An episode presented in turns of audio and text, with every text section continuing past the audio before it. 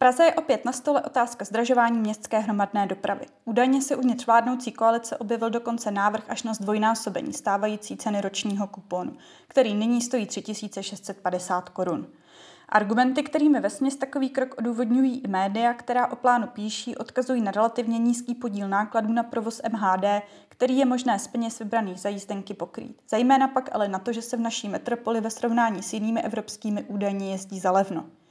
Jak se to v našich debatách děje poměrně často, poněkud se při takových srovnáních zapomíná na tu zemskou kupní sílu, která je i v bohatším hlavním městě u mnoha lidí násobně nižší než v těch západních, která obvykle k porovnávání slouží.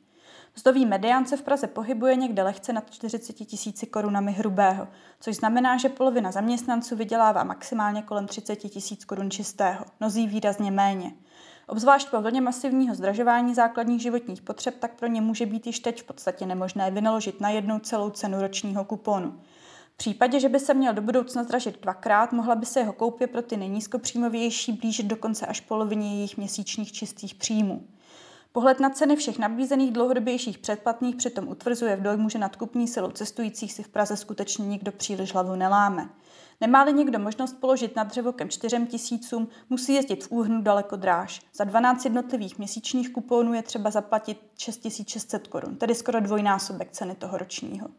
I rádoby velkorysá nabídka dopravního podniku snížit si pokutu za jízdu na černo nákupem roční jízdenky počítá zcela samozřejmě s tím, že jsou všichni černí pasažéři podvodníci, kterým se prostě jen platit nechce.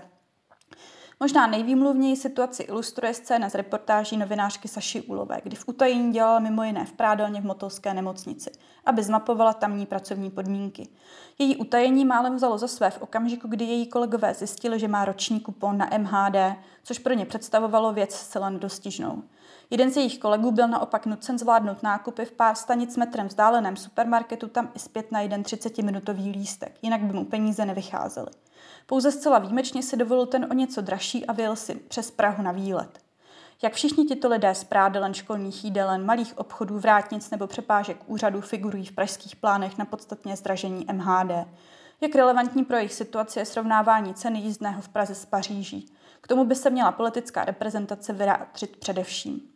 Stejně tak by ale bylo na místě, aby zasadila své plány do kontextu boje s klimatickou krizí, který se neobejde bez utlumování individuální automobilové dopravy ve prospěch té hromadné.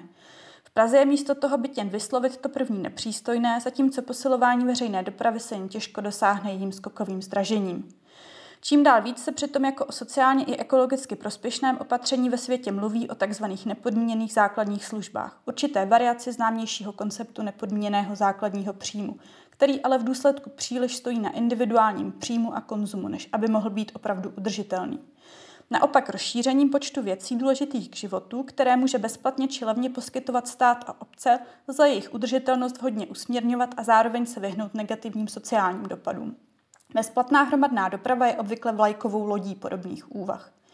Detailní veřejná i politická debata o ceně MHD v Praze, v podstatě všechny argumenty se ale týkají i dalších českých měst, částečně dokonce ještě palčivěji, nás podle všeho teprve čeká. Mějme přitom na paměti místo zavádějících a při bližším pohledu vlastně nic neříkajících srovnání zejména sociální a ekologická kritéria.